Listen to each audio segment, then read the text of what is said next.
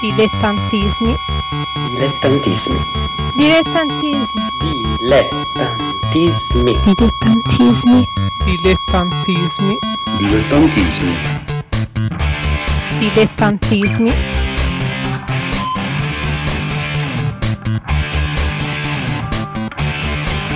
Buongiorno, rieccoci. Credo che ritorneremo alla nostra solita programmazione. E oggi si parla di self-editing. Cioè, in realtà nel linguaggio comune si chiama solo editing, ma lo distinguiamo dall'editing editing, cioè fatto da un editor professionista, eh, perché appunto il self-editing comprende tutta una, una serie di azioni eh, il cui fine è migliorare la bozza eh, che viene scritta. È... Ma esiste anche, un, esiste anche un'altra traduzione di self-editing che è autocommiserazione. Sì, tortura Prego. anche. Sofferenza. F- sol- castigo autoinflitto. sì. Cilicio. Gogna. Sì. Sedersi sopra i ceci secchi.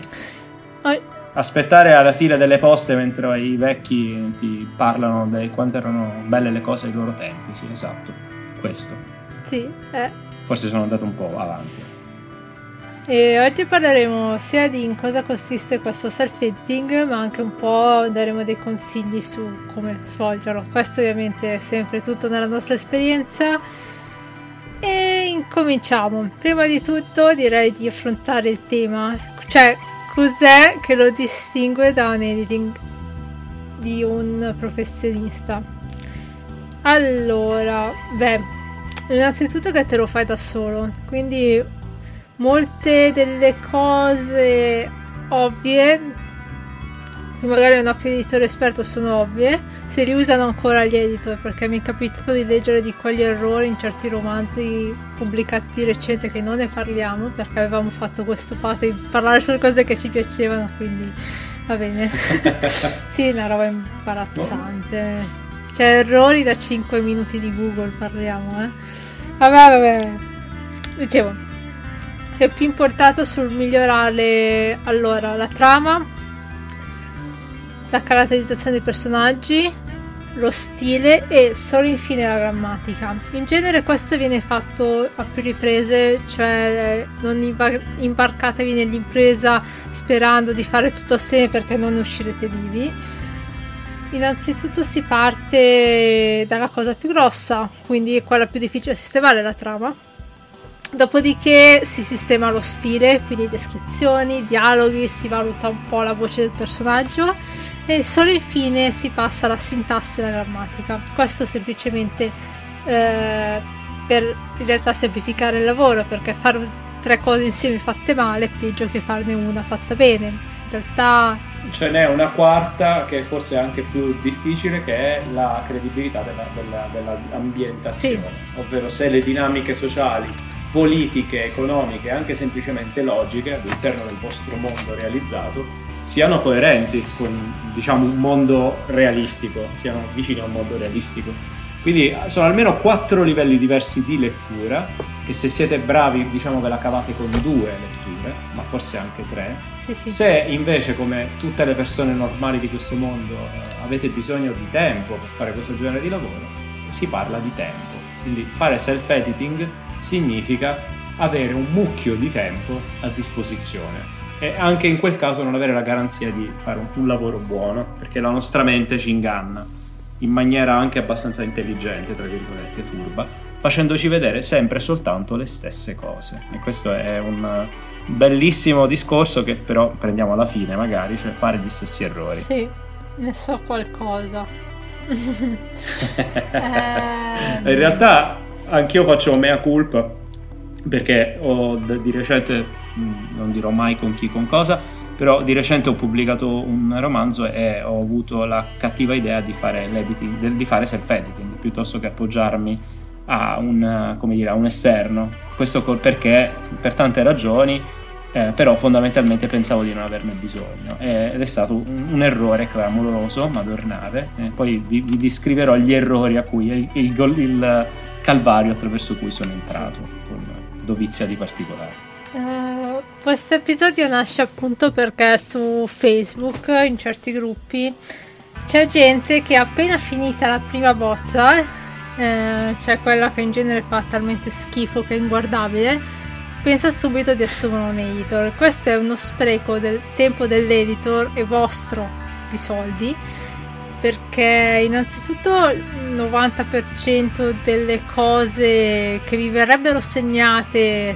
da un editor professionista rispetto a una prima bozza ve le potete anche tranquillamente leggere da soli e, e soprattutto perché credo comunque che l'obiettivo principale sia fare un buon lavoro. E sinceramente non credo nella mia esperienza, poi qui c'è magari qualcuno che ci ascolta che scrive di quelle bozze che potrebbero vincere il Nobel, ma non, era, non è il mio caso. Neanche il mio, tranquilla. Eh, praticamente bisogna, bisogna riguardare proprio il lavoro e leggerlo con attenzione in genere, proprio per evitare un certo bias nella lettura, si consiglia di aspettare un po' di tempo e di fare altro nel frattempo, giusto per togliere un po' la mente dal lavoro. Mi rendo conto che sia sufficientemente difficile, specialmente se magari si è scritto qualcosa in un momento di stallo dove non c'è molto da fare, quindi non, ha, non si è ancora iniziato altro progetto, però sì, ecco. Eh... In generale, perché vi dobbiamo aspettare tempo prima di, diciamo, metterci a rileggere quello che abbiamo scritto? Qual è la, grande, la prima grande regola? Quanto tempo devo aspettare? Perché devo aspettare? Che cosa succede nell'attesa? Cosa, cosa cambierà il mio testo? Cambierò io? Cambierà il modo di leggerlo? In generale, la, la, la prima domanda, appunto, perché farlo è perché aspettare del tempo è perché la lettura e la scrittura sono due operazioni diverse che nel nostro cervello avvengono in maniera diametral- non diametralmente opposta, sbagliato, però in maniera fondamentalmente diversa. Parliamo ovviamente di processi mentali, parliamo anche di una, una cosa che sono le nostre eh, cellule a specchio, sono delle particolari cellule nervose che hanno una funzione, che è quella di attivarsi con determinati processi, con determinate operazioni e il risultato di quello che succede cambia molto anche in base a che cosa? In base a quella che è la risposta da parte del sistema. Se voi virtualmente fate la stessa operazione, tra virgolette, in due momenti diversi, otterrete risultati diversi grazie a queste, questo meccanismo del nostro cervello.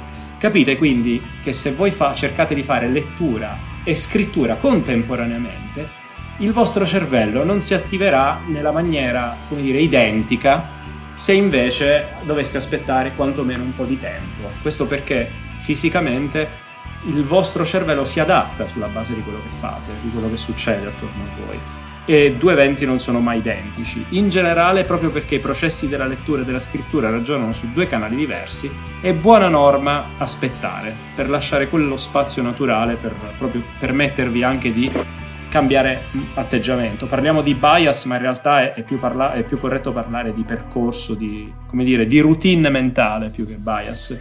Bias è proprio quando non puoi scappare, no? La, la, la, routine invece è quando hai un meccanismo tutto sommato ben oliato che dici ma lo faccio che mi risparmio del tempo, no? penso queste cose perché faccio prima. Ecco, in generale il cervello purtroppo è una macchina, purtroppo, per fortuna in realtà, è una macchina che vuole risparmiare energie, vuole risparmiare risorse e per farlo delle volte prende delle scorciatoie. Questa cosa quando si legge e si scrive non è una buona cosa. Avete bisogno di smontare quelle scorciatoie. E o siete bravissimi a creare, come dire, interruzioni nelle vostre routine mentali, o l'unica cosa di cui avete bisogno è il tempo, che vi faccia dimenticare una routine mentale. Questo è il perché. Eh, brutta spiegazione scientifica, però vi dà quel qualcosa in più. E mm, la prossima invece domanda che potrebbe essere: ma perché lo devo fare? Perché non posso. Uh, quanto tempo, va meglio, quanto tempo devo aspettare? Il quando non è in realtà uh, possibile standardizzarlo dipende da voi, dipende da quanto siete infoiati nella storia che avete scritto. Se la volete a tutti i costi completare, dovete completarla, dovete pubblicarla, dovete mostrarla al mondo, no, allora dovete aspettare quanto dovete aspettare. Quando vi sarà passata la, la fotta, tra virgolette, è brutto dirlo, la passione di quello che avete scritto, forse è il buon momento per rileggerlo. Proprio perché non siete vittime delle vostre aspettative. E le aspettative personali o sono qualcosa che ci esaltano, ah, sono bravissimo, sono fichissimo, eh? oppure sono la morte, sono un boia. Quello che ho scritto fa schifo. Ecco, siamo i peggiori giudici di noi stessi, quindi già il self-editing ci costringe a fare un ottimo lavoro di uscire fuori da noi stessi. In più ci mettete anche che lo volete fare in poco tempo. Mm, no, purtroppo, a meno che non avete un cervello molto, come dire, veloce, e ve lo auguro, avete bisogno di tempo per cambiare mindset. Leggere e scrivere sono operazioni diverse, quindi dovete cambiare anche cervello, tra virgolette. Brains. Sì. Brains. um, ovviamente in genere la maggior parte delle persone lascia tra le due e le quattro settimane di spazio tra un percorso e l'altro. Questo perché?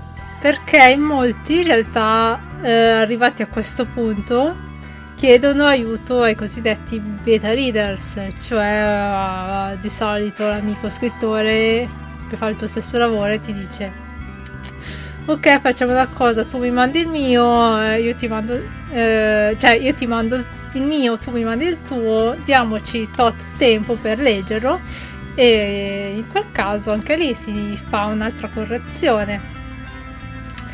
Quindi e io non so te, ma ho visto più amicizie finire a causa di beta reading piuttosto che per tipo risico, che notoriamente è il gioco che ha separato più amicizie in assoluto. Sì. Quindi sì. Ho anche uno, però vabbè, quello è già un po' più da boomer. Ovviamente anche lì bisogna sempre tenere presente che almeno a mio avviso veramente mandare la prima bozza in assoluto è uno spreco di tempo del beta. Quindi direi che almeno la prima parte quella di board building e di trama va assolutamente corretta. Eh, quindi questa è la mia idea personale perché sinceramente eh, è la parte eh, un po' più lunga, bisogna prestare un po' più di attenzione, è la parte che va confrontata con gli appunti, perché voi li prendete gli appunti, vero, quando pro- progettate qualcosa? Uh, uh, sì, ce li ho qui da qualche parte. Vabbè, ne parleremo sul blog, penso, quindi non vi preoccupate, credo che addirittura è già in programma il post, non ho idea.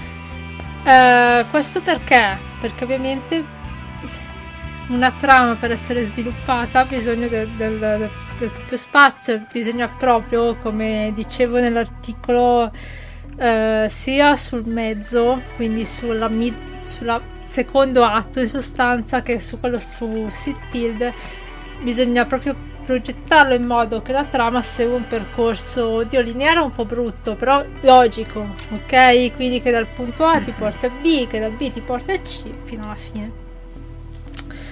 E quindi abbiamo da sistemare la trama, poi abbiamo i problemi di caratterizzazione, quindi la cosa veramente che mi stupisce di più è che la gente si concentra più sul fisico del personaggio, quando in realtà l'errore più comune sono personaggi che cambiano carattere.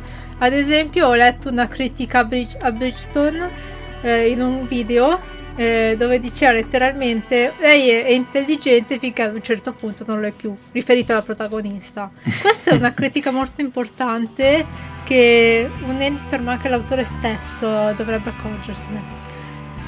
Succede spesso Ed è, in realtà.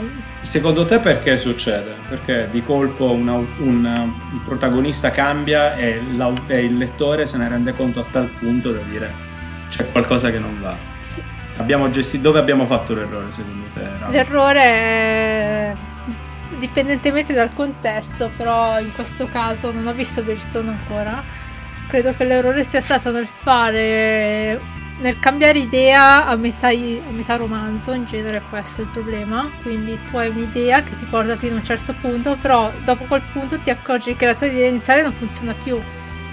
E quindi oh, bisogna adattare. Qualcuno ha cambiato concept eh. e non se ne è reso conto. Sì, è... Concept. un errore comune, non è la cosa. Oppure dettagli della vita del personaggio che sono inconsistenti. Errore clamoroso della Rowling ri- riferito al compleanno di Hermione Granger verso la serie. Se, avete, se avete, vi ricordate dei libri, ad esempio, eh, il compleanno eh, di, di Hermione cambia data almeno due o tre volte nel corso della serie. Il che è una cosa stupidissima, però carino, un editor avrebbe dovuto accorgersene. O anche l'autore stesso. Probabilmente. Eh, però probabilmente anche lì cosa è successo? È successo che un'idea in quel momento aveva senso per la vostra trama mettere un evento, tipo appunto un compleanno, va benissimo per una particolare storia, no? deve, deve, esserci una scena di compleanno bellissima, l'abbiamo immaginata, va bene, però nel momento in cui introduciamo un elemento del genere dobbiamo essere poi coscienti che tutto il resto della tenuta della storia deve essere in linea. Quindi banalmente abbiamo cambiato idea o abbiamo formato la nostra idea, ma non l'abbiamo appuntato. Non abbiamo rivisto tutto quello che poteva influire su questo elemento di informazione a ritroso nella storia. Quindi ancora una volta può succedere, non è una cosa tipo eh, si sbaglia la Rowling, credo possa sbagliare anche io, anche tu, in un certo senso. Però sul, succede e lo puoi correggere solo col tempo, solo dopo aver fatto varie riletture nella consistenza della trama. Io, io posso fare invece una cosa positiva perché c'è, questa cosa di parlare anche dei virtuosisti. Sì, po- sì, sì, sì. Ecco, cito invece uno di quei libri che se lo rileggete dopo averlo letto una prima volta potete capire, avere un assaggio di quanto l'autore ci si sia messo di volontà per creare tutto un mondo di richiami, di riferimenti, di note incrociate che solo dopo che l'hai letto tutto il romanzo puoi apprezzare e capire e, eh, e rimani veramente sconcertato dal lavoro di post-editing, cioè o meglio, dopo aver finito di scrivere, l'autore è andato a ritroso nel testo, non solo ha corretto eventuali errori, ma addirittura aggiunto dei richiami che solo a fine storia potevano essere apprezzabili. Sto parlando di un mostro della letteratura fantascientifica come Philip K. Dick e sto parlando di uno dei forse dei romanzi più famosi e più, come dire, incredibili che abbia scritto che è Ubik. In Ubik la trama abbastanza complicata ha vari livelli di interpretazione e di lettura soltanto alla fine, solo dopo aver letto tutto il romanzo con una serie di colpi di scena ben studiati il lettore può avere l'illusione, può aver capito soltanto alla fine quale può essere la storia, quando arriva all'ultima pagina si rende conto improvvisamente che tutto quello che ha letto in realtà è un'altra cosa. Non solo, esiste anche un livello di lettura di metastoria, ovvero la storia che stai leggendo in realtà tu fai parte di quella storia e quindi sei costretto a mettere in dubbio che tutta la tua esistenza fino al momento in cui hai letto il libro Ubik non sia anche essa, in un certo senso, parte della storia che hai letto. Quindi è una cosa molto disturbante, per un certo senso, però mh, ci dà l'idea di quanto lavoro di self... cioè, non so, credo di sì, in realtà sì. mh, Dick, Dick, andava di self-editing, programmazione ragazzi. o self-editing. O programmazione, Dipende. sì. Questo perché aveva pochi soldi, è morto povero, poverissimo, anzi, quindi il self-editing lo doveva fare per forza, però... la, la, la, cosa che ci fa capire quanto ha speso attenzione nei dettagli, nella lettura dettagliata di tutto quello che aveva buttato giù. Tant'è che ha ricreato appunto un sistema di, di riferimenti incrociati in tutto il testo che ci si mette le mani sui capelli alla fine della lettura. Quindi sì, in quel caso però l'ha fatto in il giro di due anni, tre anni mi pare il libro. Quindi capite che qual è lo spazio medio per rileggere e ricorreggere. Eh, Philip K. Dick ci ha messo due anni, tre anni per un libro del genere eh, non so quanto la cosa vi faccia sentire bene, però il self-editing ha questo prezzo sì, sì, enorme in termini di tempo. Costa, però ripaga perché è il genere di cose che un lettore nota, perché veramente prendete un romanzo nuovo, uno qualsiasi, al, sono romanzi nuovi, sono, cioè nuo, con nuovi intendo, usciti negli ultimi tre anni, sono veramente pieni di questi errori di cui stiamo discutendo. Ed è una roba perché ti dici, ok, ma qualcuno l'ha letto sta cosa prima di mandarlo in stampa. prima di pubblicarlo, esatto. cioè, eh, vabbè. dopodiché, eh, dopo aver passato la caratterizzazione la trama, si può anche pensare di controllare le sottotrame, ovvero funzionano, vanno a finire da qualche parte, se sì si lasciano, se no si tolgono.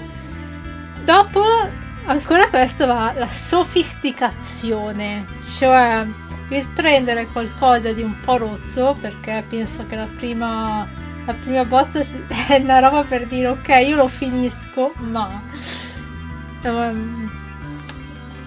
Con, si guarda innanzitutto le descrizioni perché è molto probabile che manchino delle descrizioni o che non siano coerenti con se stesse. Quindi, ad esempio, una volta descrivi la libreria della camera del protagonista come bianca, mentre la volta dopo diventa nera. Ok, questo è un errore che si può confrontare.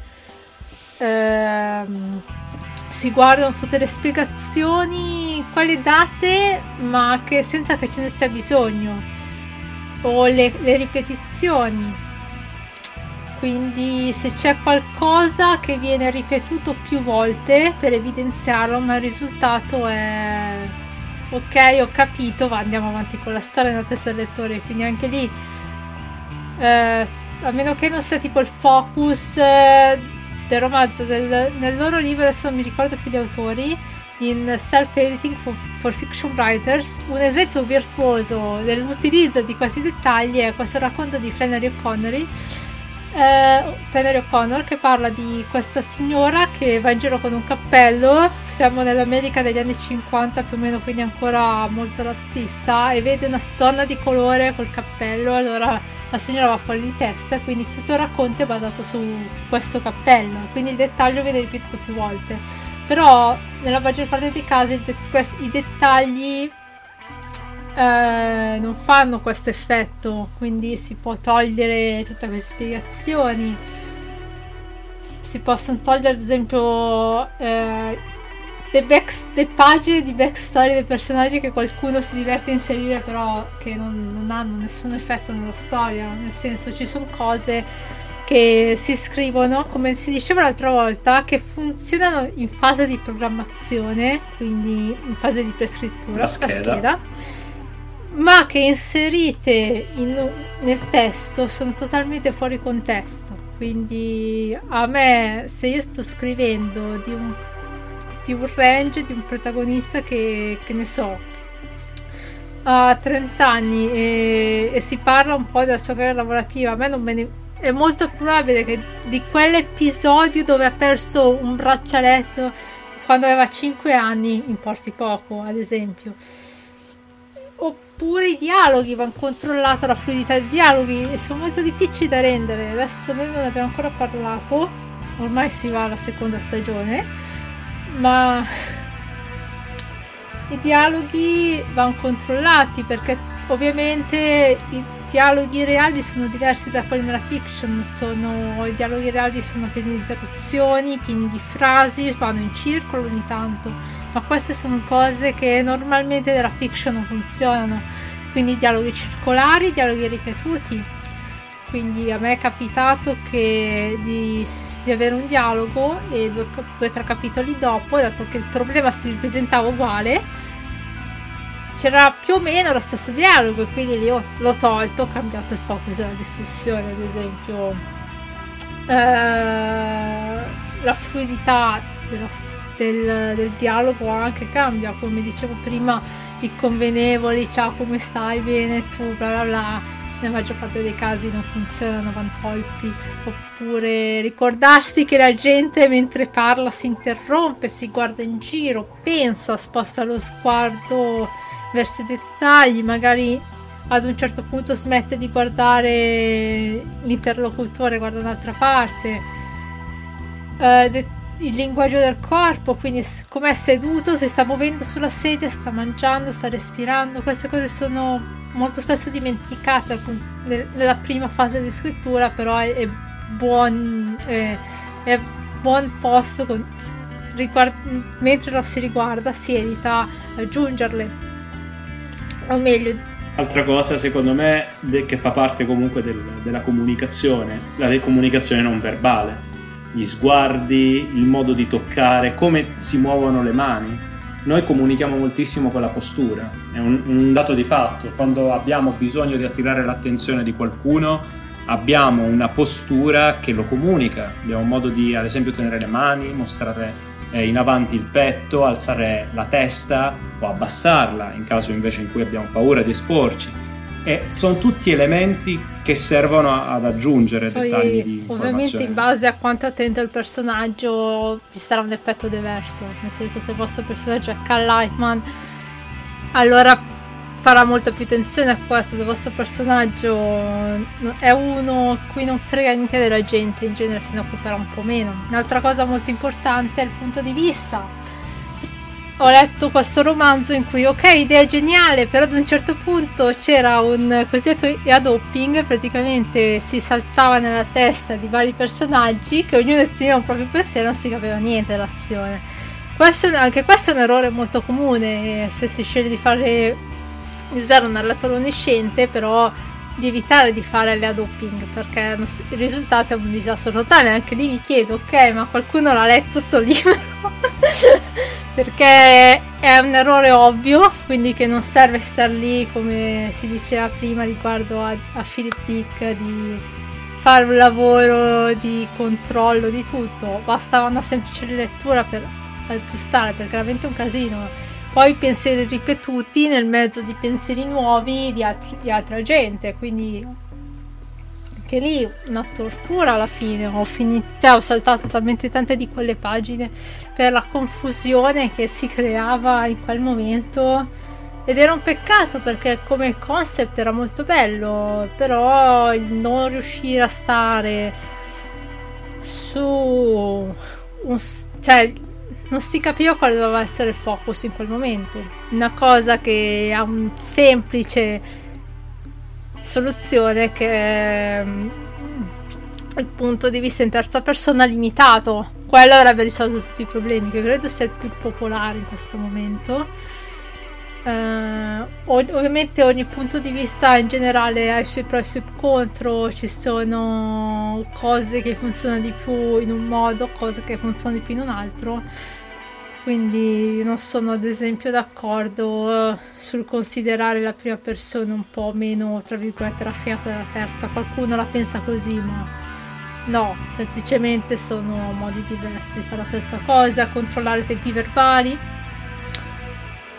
Poi controllare anche che il timing, cioè che le cose abbiano lo stesso, giusto spazio, quindi non aver fatto un primo atto troppo lungo e aver ridotto il secondo in, tre pagine. Anche questo è un errore, oddio, non comunissimo, però che mette molto in persone in difficoltà perché semplicemente in genere quando si pensa a una storia si pensa solo al primo pezzo e poi alla fine e si arriva a un certo punto in cui quei due pezzi bisogna anche collegarli in qualche maniera e usare l'arco narrativo è sicuramente una delle cose che si possono fare però sì bisogna controllare i tempi in generale è un lavoro che come vedete richiede vari livelli di lettura, rilettura e eh, anche come dire capacità di mettersi in gioco perché prima dicevo l'idea di cambiare cervello no? L'idea di cambiare mindset. La verità è che dobbiamo immaginare altri modi di leggere una storia.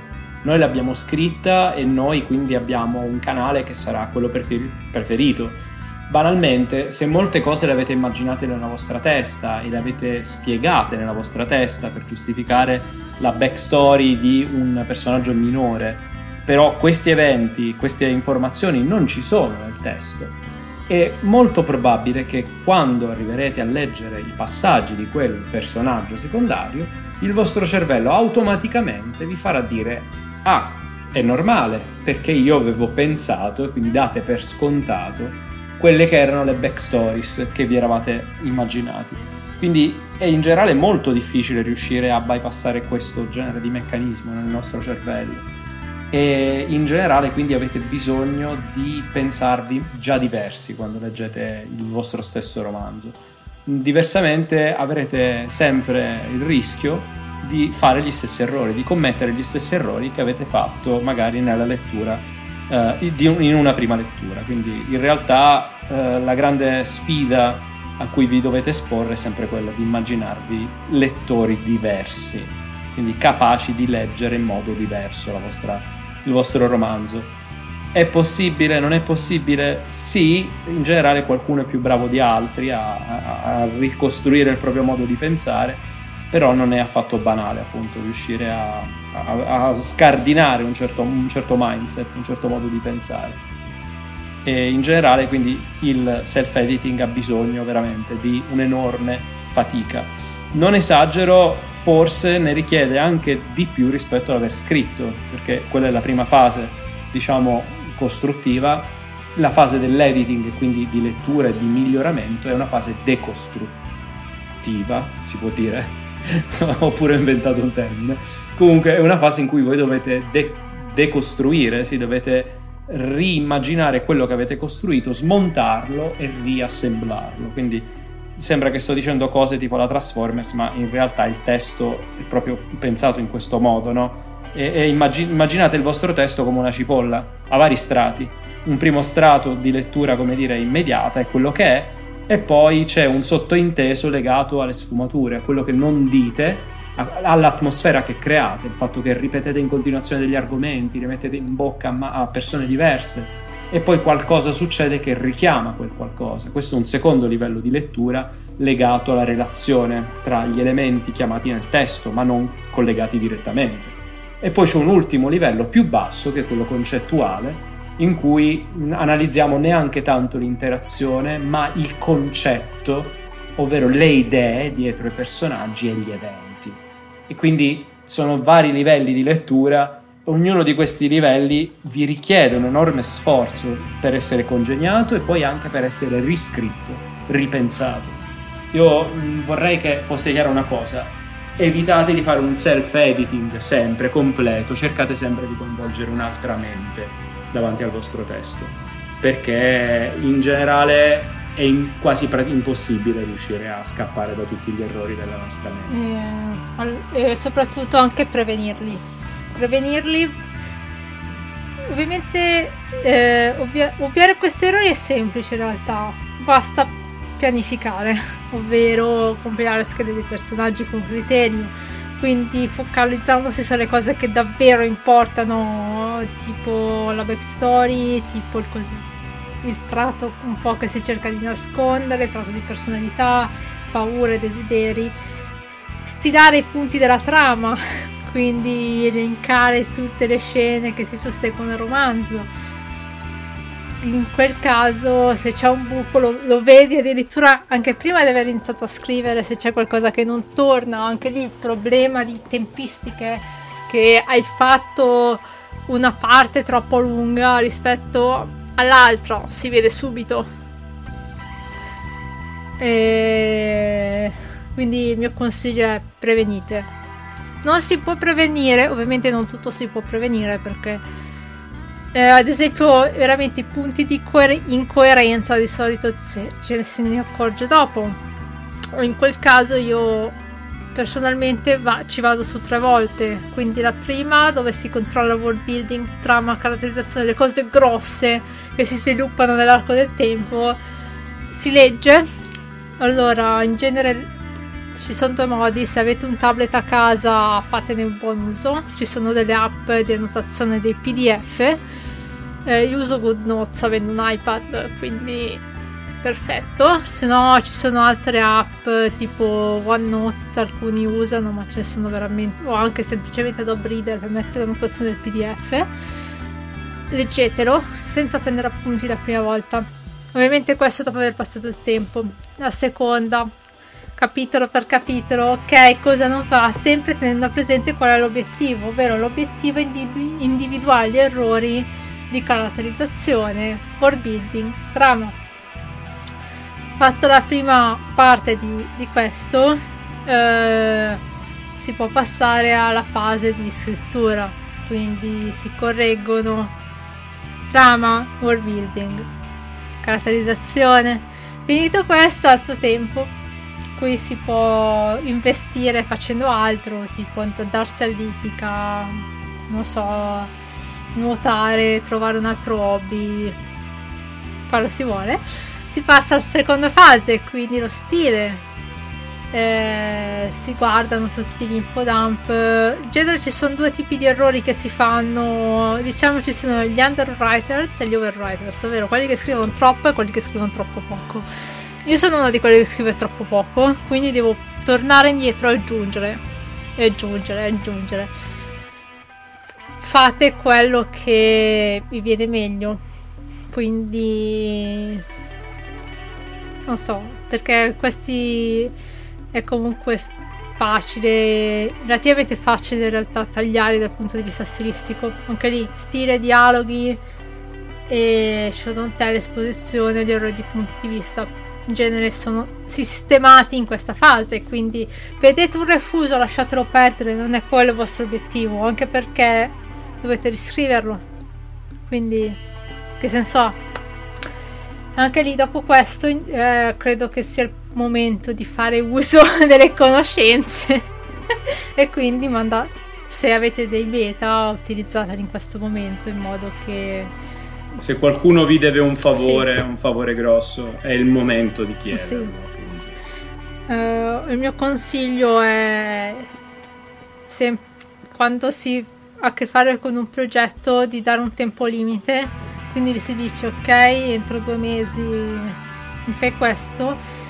E qual è il punto? Cioè cosa deve controllare di preciso? Perché altrimenti il rischio è che l'unica cosa che viene controllata siano gli errori sintattici o di grammatica, però non è quello il vostro scopo in questo momento è il punto precedente, quindi anche lì tornare indietro, rivedere tra le parti grosse che richiedono più tempo ad essere sistemate. Dopodiché vi arriverà, valutate le correzioni perché non tutte le correzioni meritano effettivamente di essere implementate. Lo so che è una cosa che bisogna sempre, no, non bisogna sempre dare ascolto a chiunque. Ci sono delle correzioni che meritano di essere implementate, alcune correzioni che sono un po' dal punto di vista di gusto se la correzione del personaggio A cambia colore degli occhi in tre capitoli, sì, va corretto. Se invece a me questa descrizione non piace perché... O non no. funziona perché non fa capire quello che voleva. Beh, qual... Può anche essere questo. Sì, può essere così o eccetera eccetera. Un'altra cosa da controllare è che ogni personaggio deve avere una voce distinta quindi ogni personaggio parla in modo diverso, ogni persona del mondo parla in modo diverso, ripete certe parole, non, non dice parole, non dice alcune parole, molto si interrompe spesso, c'è cioè chi si interrompe meno, eccetera, eccetera, quindi anche quello va controllato. Infine, solo alla fine si va sugli errori grammaticali, perché è veramente il minimo. Quindi è molto sì dà un po' più di soddisfazione contro le errori grammaticali perché oh guarda ho fatto 10 capitoli in un'ora sono un genio però no. Eh, partire sempre dal problema più grosso e arrivare a scendere a quello più piccolo. Quindi anche qui il modo più efficace di fare un editing è darsi un tempo limite quanto tempo si ha da, da dedicare esclusivamente a questo lavoro un'ora al giorno Mezz'ora? Ok, mezz'ora quanto riesco a fare? Un capitolo, due, dipende. Una scena, due, dipende da quanto. Ovviamente sono lunghe scene. Così. C'è anche un'altra cosa che non è banale, io temo, è il fatto che quando noi scriviamo, noi scriviamo un, per un target. Molto spesso non ci rendiamo conto per chi stiamo scrivendo. Non dico che noi scriviamo per eh, persona X, Y, Z, no, l'obiettivo è sempre quello di scrivere a un pubblico più ampio possibile.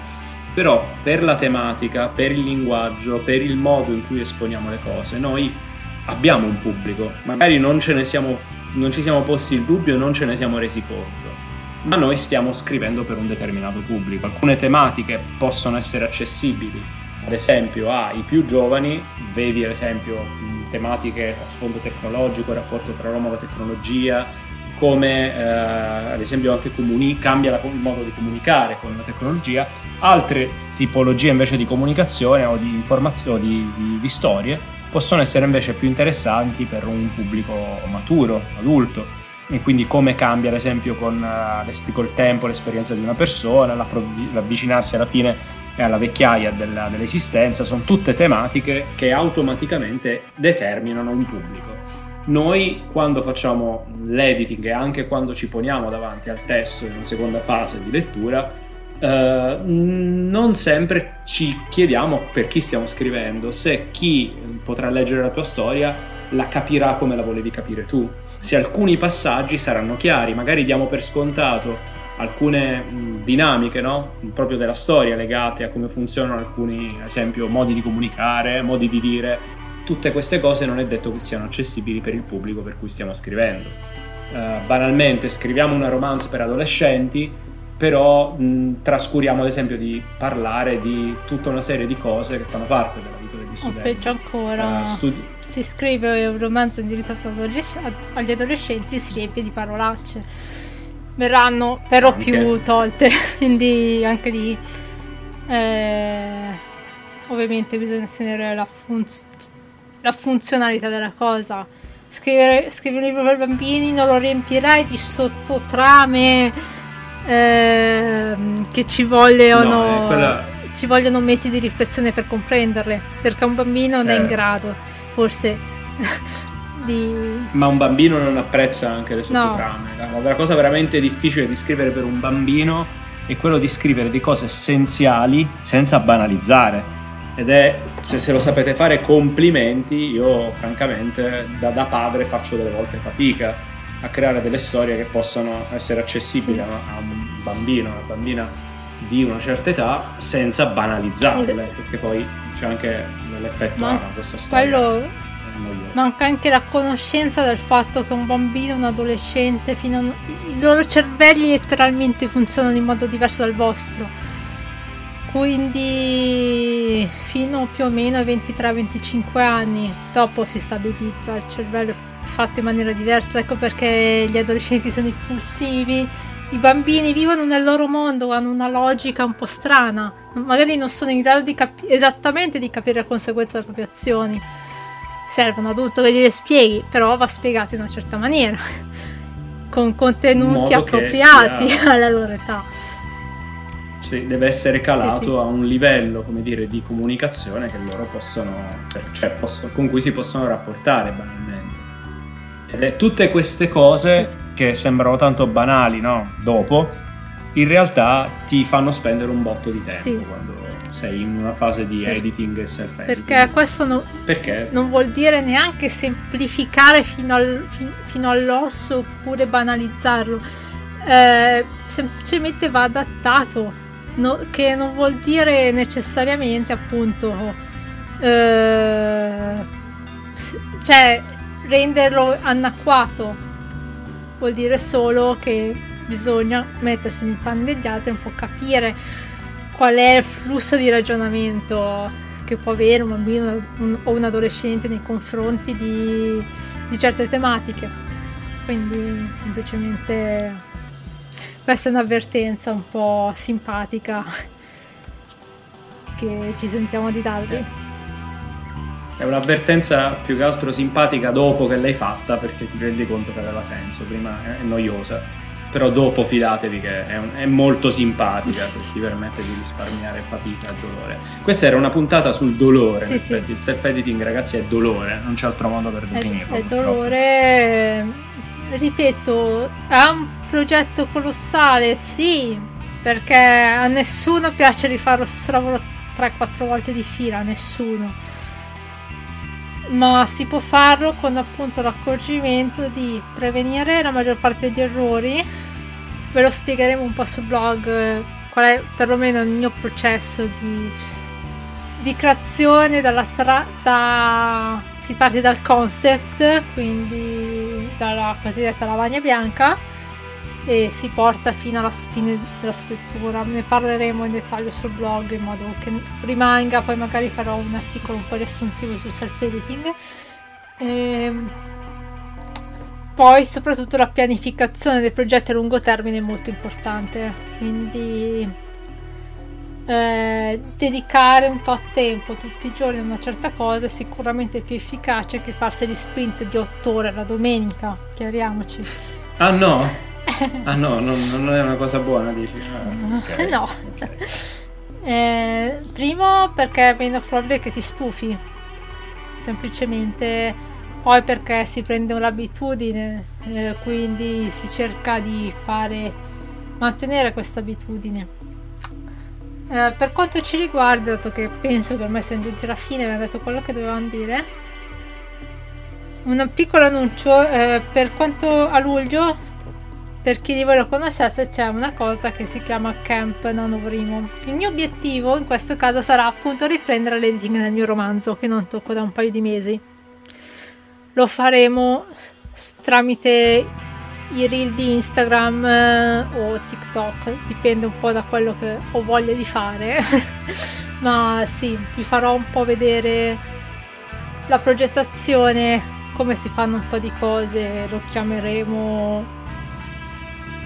Non, non ho ancora un'idea, però sì, questa è la mia intenzione.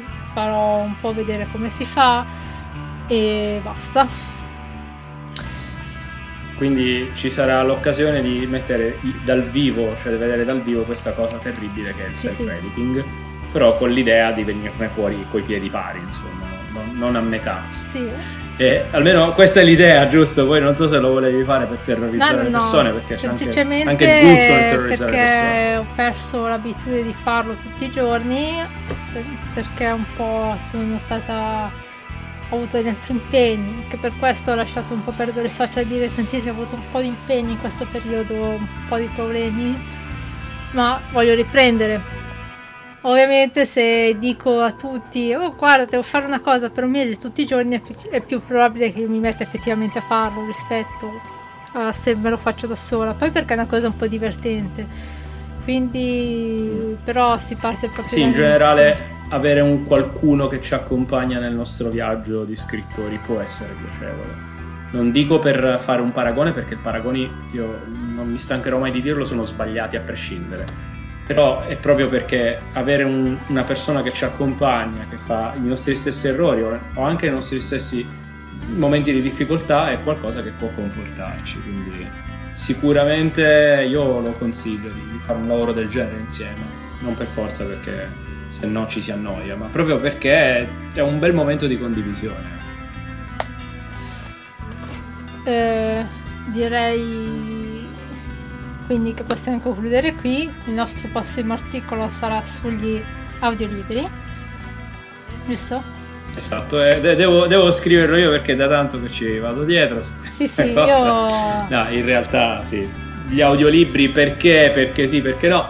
In realtà vi deluderò, ve lo dico in anticipo, perché non parleremo di ah, perché leggerli, perché non leggerli. No, non è quello perché in generale il mondo è pieno di buone idee e in generale è pieno anche di buone ipotesi sul perché fare o non fare una cosa. L'obiettivo in realtà che mi piacerebbe diffondere è l'idea che un audiolibro sia un'esperienza diversa rispetto al libro, quindi perché leggerlo se puoi leggere, cioè perché ascoltarlo quando in realtà potresti leggere? Perché è una cosa diversa, non, non è leggere l'audiolibro, è un'esperienza diversa, nuova e che secondo me ha, ha buone ragioni per essere e sperimentata. soprattutto è Ovviamente accessibile. è accessibile e la cosa ancora meglio è un nuovo modo di fare anche di comunicare la storia e comunicare la fiction perché c'è un florilegio di podcast noi siamo un esempio ma ce ne sono tantissimi in cui proprio si, si leggono e si propongono storie Bene, ora che abbiamo detto quello che faremo ne- nelle prossime settimane, dovremo impegnarci a mantenerlo.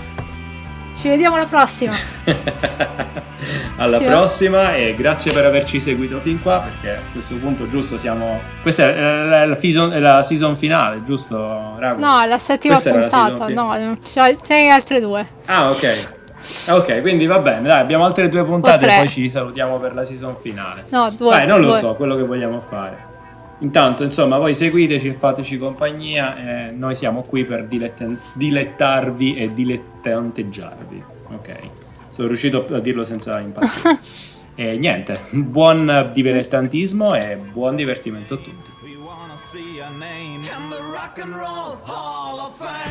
Dilettantismi vi dà appuntamento sui social, sulla pagina Facebook e Instagram.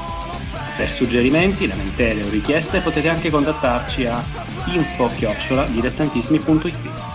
La colonna sonora per Rock and Roll Hall of Fame dei Pornophonic. La musica è coperta da licenza Creative Commons, non derivative, non commercial.